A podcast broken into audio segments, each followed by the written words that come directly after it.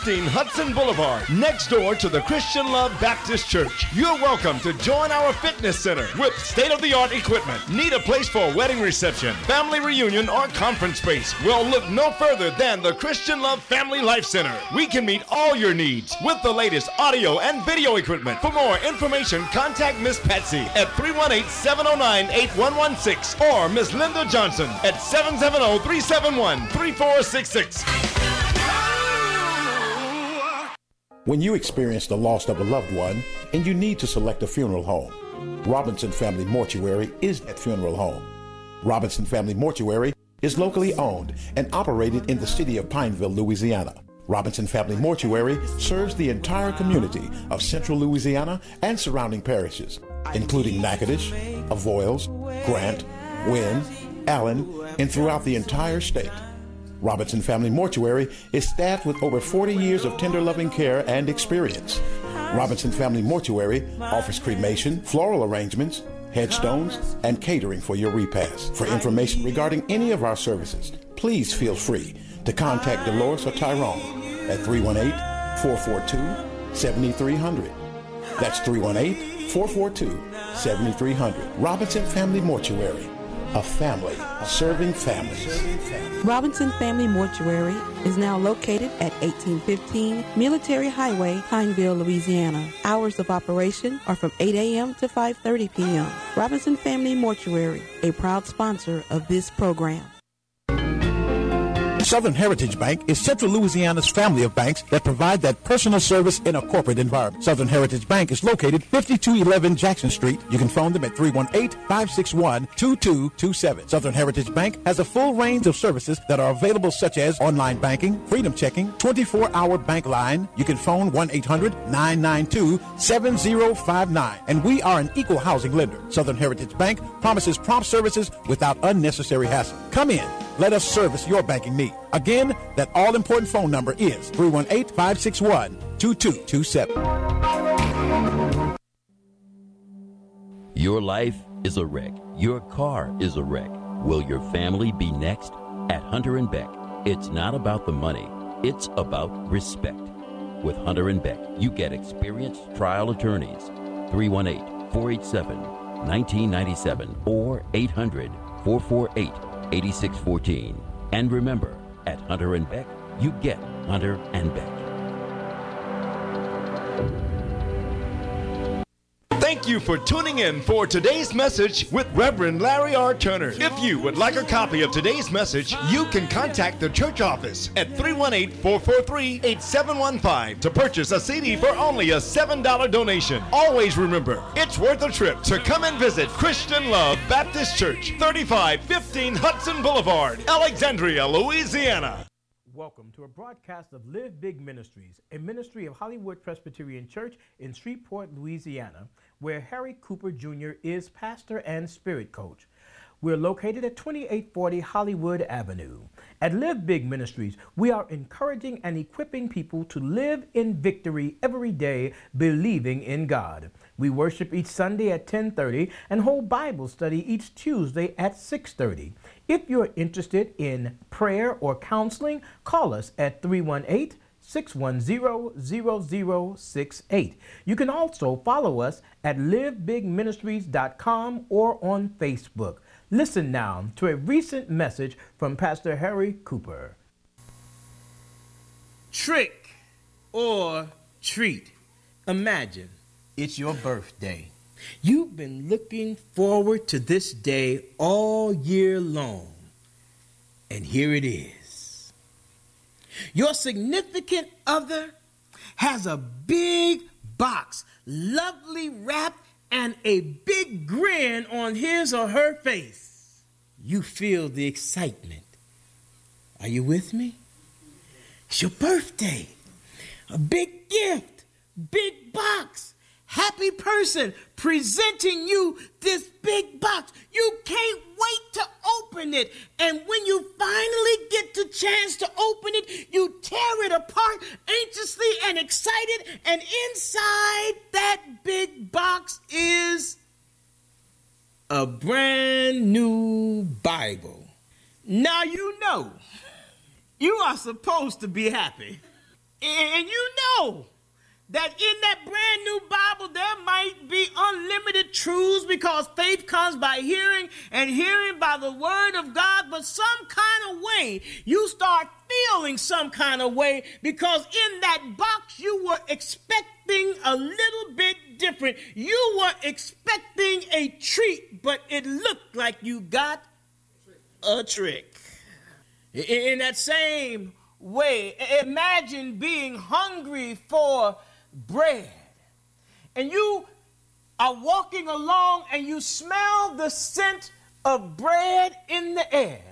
You smell it. You it, it oh you, you you began to salivate. You can almost taste it in your mouth because you can smell the scent of bread in the air and you follow your nose because it always knows the way you should go. So you follow your nose and you go where your nose leads you and when it gets you where the bakery used to be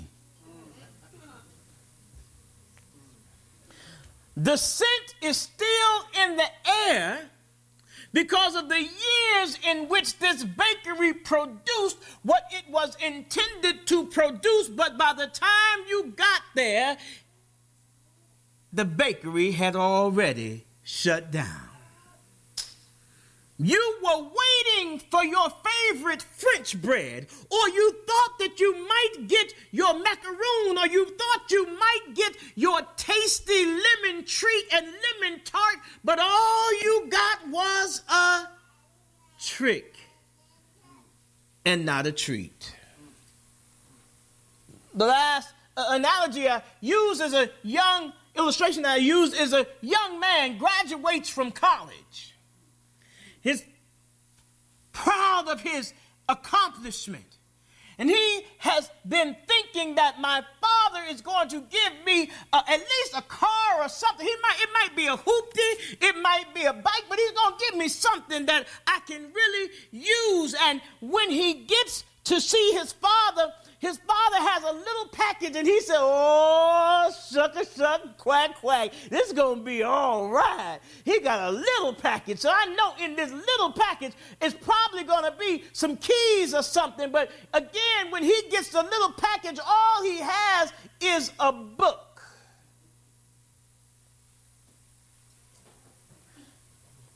That son doesn't even really bother to open that book. He is so mad. He is so upset, so outdone that all he says is, Dad, all these years I did what you asked me to do. Dad, I followed the plan like you said, follow the plan, and all you can give me is a book. From that day on, for many years, he didn't talk to his father broken relationship. Because he was so disappointed that he did all that his father had asked him to do and all he got or so he all he got was a trick and not the treat that he was working for.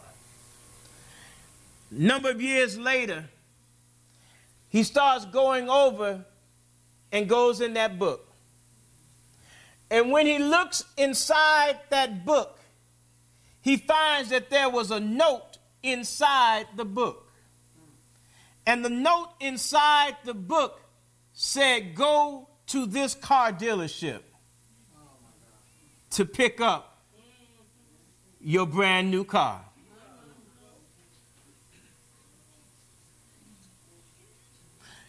But because he had not followed through, he went years and years thinking that he had gotten a trick when his father had really given him a treat, but he simply asked him to read the book. I am convinced that there are a lot of people who miss out on their blessings because they won't even open the book. I am convinced that there are people who are living beneath their God given calling upon their life because of the presentation is inconsistent with what they thought they should see or how they thought they should be. This inconsistency, I am convinced, leads us to this very day. And today, we celebrate the 500th anniversary of the Reformation. 500 years ago, the church, which was intended to be a treat, had ultimately become a trick. The church as it was intended to manifest itself in a loving, caring way for the people of humanity, had ultimately turned on itself and become a money making institution, which ultimately was a trick upon society. Therefore, if you wanted a blessing, and we're talking about at that time, the main dominant church in the world was the Catholic Church. If you wanted a blessing, you would go to the church, and the church would say, Tell me, what have you done? And the priest would say, What, what have you done? And you might say, Well, Mr. Priest, I looked upon a woman um, with lustful eyes. And Mr. Priest would say, You know, that's a sad thing. You wish to be absolved of that sin? Yes, I would, Mr. Priest. He said, That's going to cost you. We're going to pay. This is a pay to play scheme. Trick. So you have Martin Luther, a young priest at that time, watching and looking at what's been happening, and he's saying, This just isn't right. The church has been setting itself up in a certain way to do a certain thing, but it has not done what it was intended to do. And therefore, I am going to put this thesis 95 points on the door of the Wittenberg and the church at Wittenberg, and I'm going to just lay it out there. And that becomes the catalyst for what we now call the Reformation. And as a church that is a recipient or a part of the church of the Reformation, calling ourselves a reformed church, the nature of the Reformation was the church reformed, always reforming. I hope you follow me. The church reformed, always reforming, which says that the church is not intended to get stuck in a rut of how we have done things, but is called to consistently reevaluate how we are doing things so that we can become more and more rele- relevant to the communities in which we are doing these things. It is intended to be a church that has power, is a church that speaks the language of the people. To the people. Hmm. Just so we can continue on this journey of disappointments, you have now Jesus in our text addressing the Sadducees and the Pharisees. These are the leaders in the church of that day. Jesus, the Master, Son of the Most High God, is talking to people who had been charged to lead people into the presence of God. And these are the words that he comes up with. I, I could have started in, in verse 1, and you get a chance to read it all. Read all of 23, Matthew 23. Verse 1 said, Then Jesus said to the crowds and his, to his disciples, The scribes and the Pharisees sit on Moses' seat. Therefore, do whatever they teach and you and follow it, but they do not do but do not do as they do, for they do not practice what they preach. They tie up heavy burdens hard to bear and lay them on the shoulders of others, but they themselves are unwilling to lift a finger to move them. Jesus begins to speak to the trick of the church that does not have a voice and a, a, a, true voice in the lives of the people to whom they are intended to minister. What good is it if you talk of faith that you cannot walk? You, you've heard me mention it before that we oftentimes have a audio that does not match our video. It's almost like watching a Chinese movie back in the day, the kung fu movies. When they're translating, so one, one man's lips are saying, and the words are coming out, I'm going to get you. You say, wow, it took about two, 5,000 words to say, I'm going to get you. And, and, then, and then you see all the action began to break out. It is an illusion. And that oftentimes is what has happened to the church. We have gotten into some roots, some, some, some traditions and some habits. And I am not just preaching against traditions. Some traditions might be good, but I'm sharing with you traditions are tricks and not treats. The trick of a tradition is if you follow this plan, everything is going to be all right. But what happens is you begin to follow the plan, but you forget about the planner.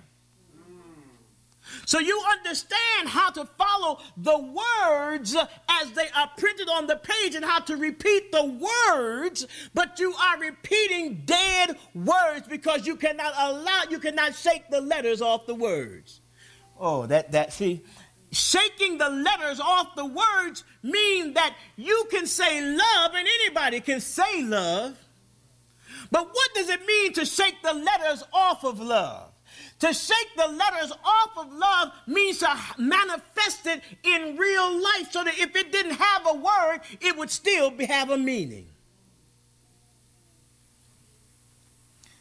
Shaking the letters off of the words means doing our due diligence to no longer follow pathways just because we heard about them or just because someone told us about them, but we never sought to personally have that experience for ourselves. So you could be asked, why did you say that? And your response would be, oh, why are you standing right now? Because everybody else is standing. Why you sitting right now? Because everybody else is sitting. So you, you never ask yourself, you know, uh, bow your heads and pray. Why?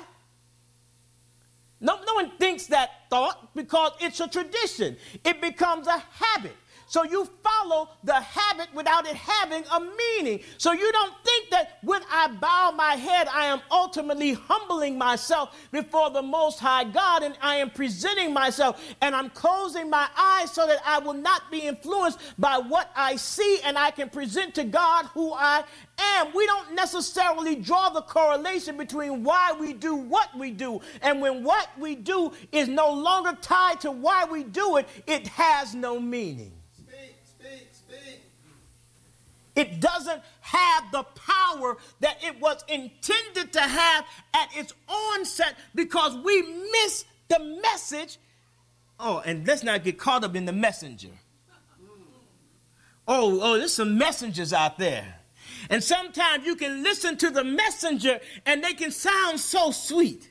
It, it was once said that Martin Luther King Jr. was preaching and teaching but because his, his vocabulary at times was well beyond that of the people who he was preaching and teaching to at times, they asked a sister, um, she came out of the service and said, Woo, it was hot. It was all fire. Martin Luther King spoke, and oh, it was just so wonderful. It was great. And the person said, Well, what did he tell? What did he say? What was he talking about? She said, I don't know, but it sure sounded good.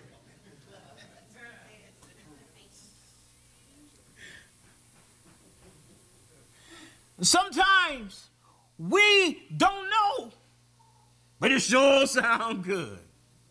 My task, as best I can, is to shake letters off of the word so that they can have meaning and that meaning can be applied to your everyday life. If what is being shared in a worship service cannot help the least of these in our society, then it has a brokenness to it.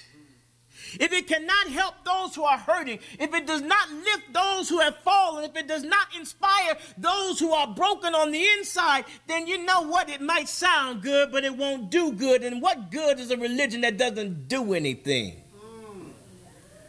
How powerful is a believer who can shout on Sunday, hallelujah, praise the Lord, who can get up and talk, who can get up and, and do anything inside the building. But when you get out past the door, you never see him. You never, you, you couldn't tell the difference. Let's start with one point. Point number one there is an expectation of believers. Here it is that you have been coming to church year after year, week after week, month after month, or this might be your first time, but there is an expectation for those who believe. So if you've never been to church and you're here today, there's an expectation that we have of you. There's an expectation for humanity. The first expectation I am believing is that God created you for a purpose. You are not an accident. Just repeat after me I am not an accident. I am not an accident. Everything that God has allowed you to experience is meant to be food for your soul to grow you into who you can be. It might not have been pleasant at the moment. You might have had to pick cotton in the fields on the hot days for year, weeks after week, months after months to make bring it to harvest, and you hated it. You hated the way your fingers would have to swell after you got through picking the cotton. And you cannot understand why in the world God even let you go through that experience. But guess what? You're here today. And how is it that you do not know that by picking the cotton in the hot sun, you did not grow the stamina to be able to be here today? Now, I'm not saying you should have had to do it. I'm not even saying that it is right. But what I am saying is you can't change the past. No matter how articulate you are, no matter how much you fight, you can't change yesterday. Yesterday happened, but what you can do is today look inside of yourself and say, oh, well, guess what? You thought it was going to kill me. You thought it was going to break me. You thought it was going to tear me down. But look at me now. I took all that, all, I took all the, the nails and stuff you threw at me, and I built a fortress. I took all the lemons that you threw you through your sourness and I made lemonade because I dipped my finger in it and I made it sweet because I'm as sweet as it gets. Expectation of believers is that you do something. Do something. Do something. Do something. God expects excellence in our talk and in our walk. The Reformation was because the church had been talking a talk that it was not walking. Jesus' declaration to the Sadducees and the Pharisees is again revolutionary. We're talking about a man who walked with prostitutes and with tax collectors. I'm, I'm sharing with you today if I came in here with a prostitute on my arm, and you knew she was a prostitute, you might have difficulty breaking who she was into who she can be. So all you'll be doing is looking at who she was, who she was yesterday, who she was last week, who she was last year, and you won't see the possibility in her. But if you look at who Jesus was surrounding himself with, his best friends were prostitutes. I'm not writing the book, I'm just telling, I'm not writing the story, I'm just sharing it. His best friends were the people in the society who society said these are outcasts.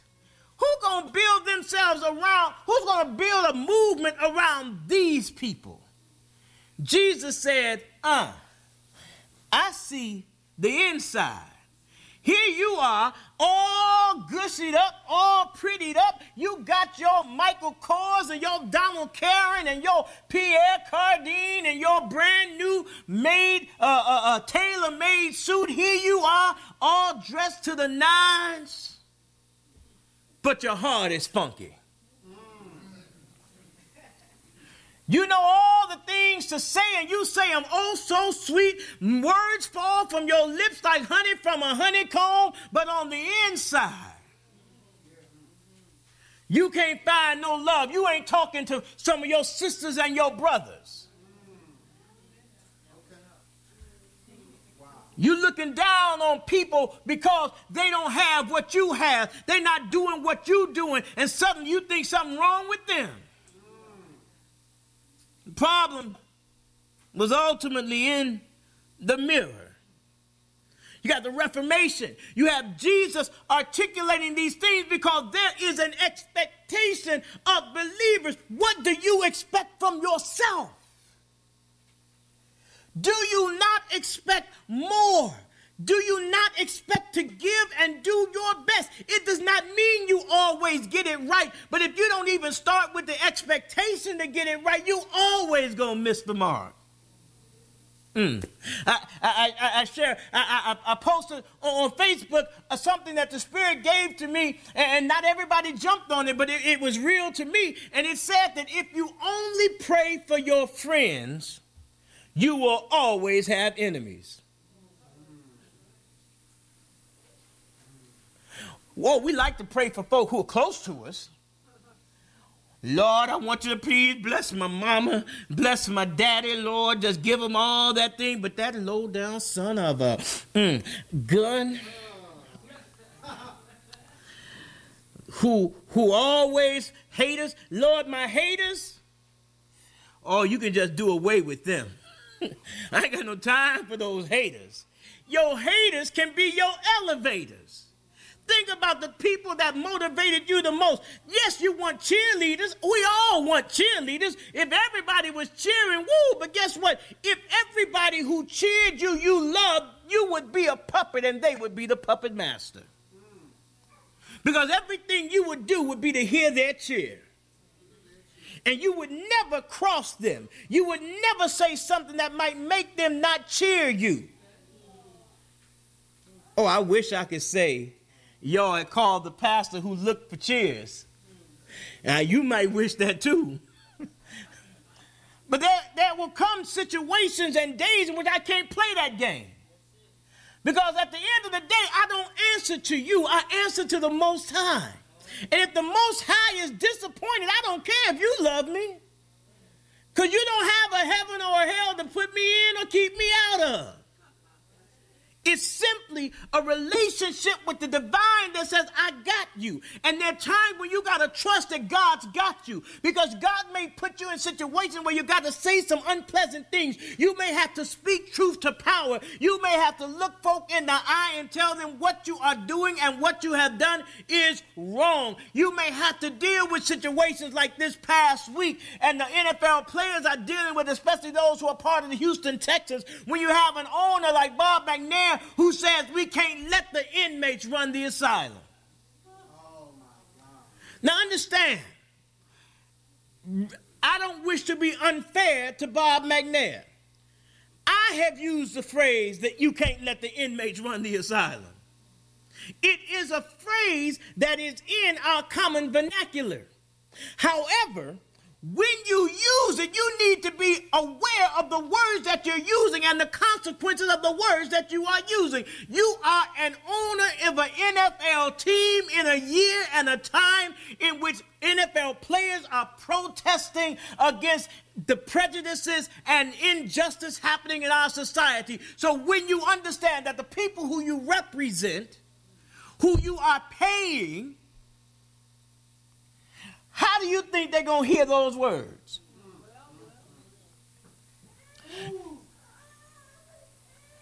I'm, I'm just keeping it real.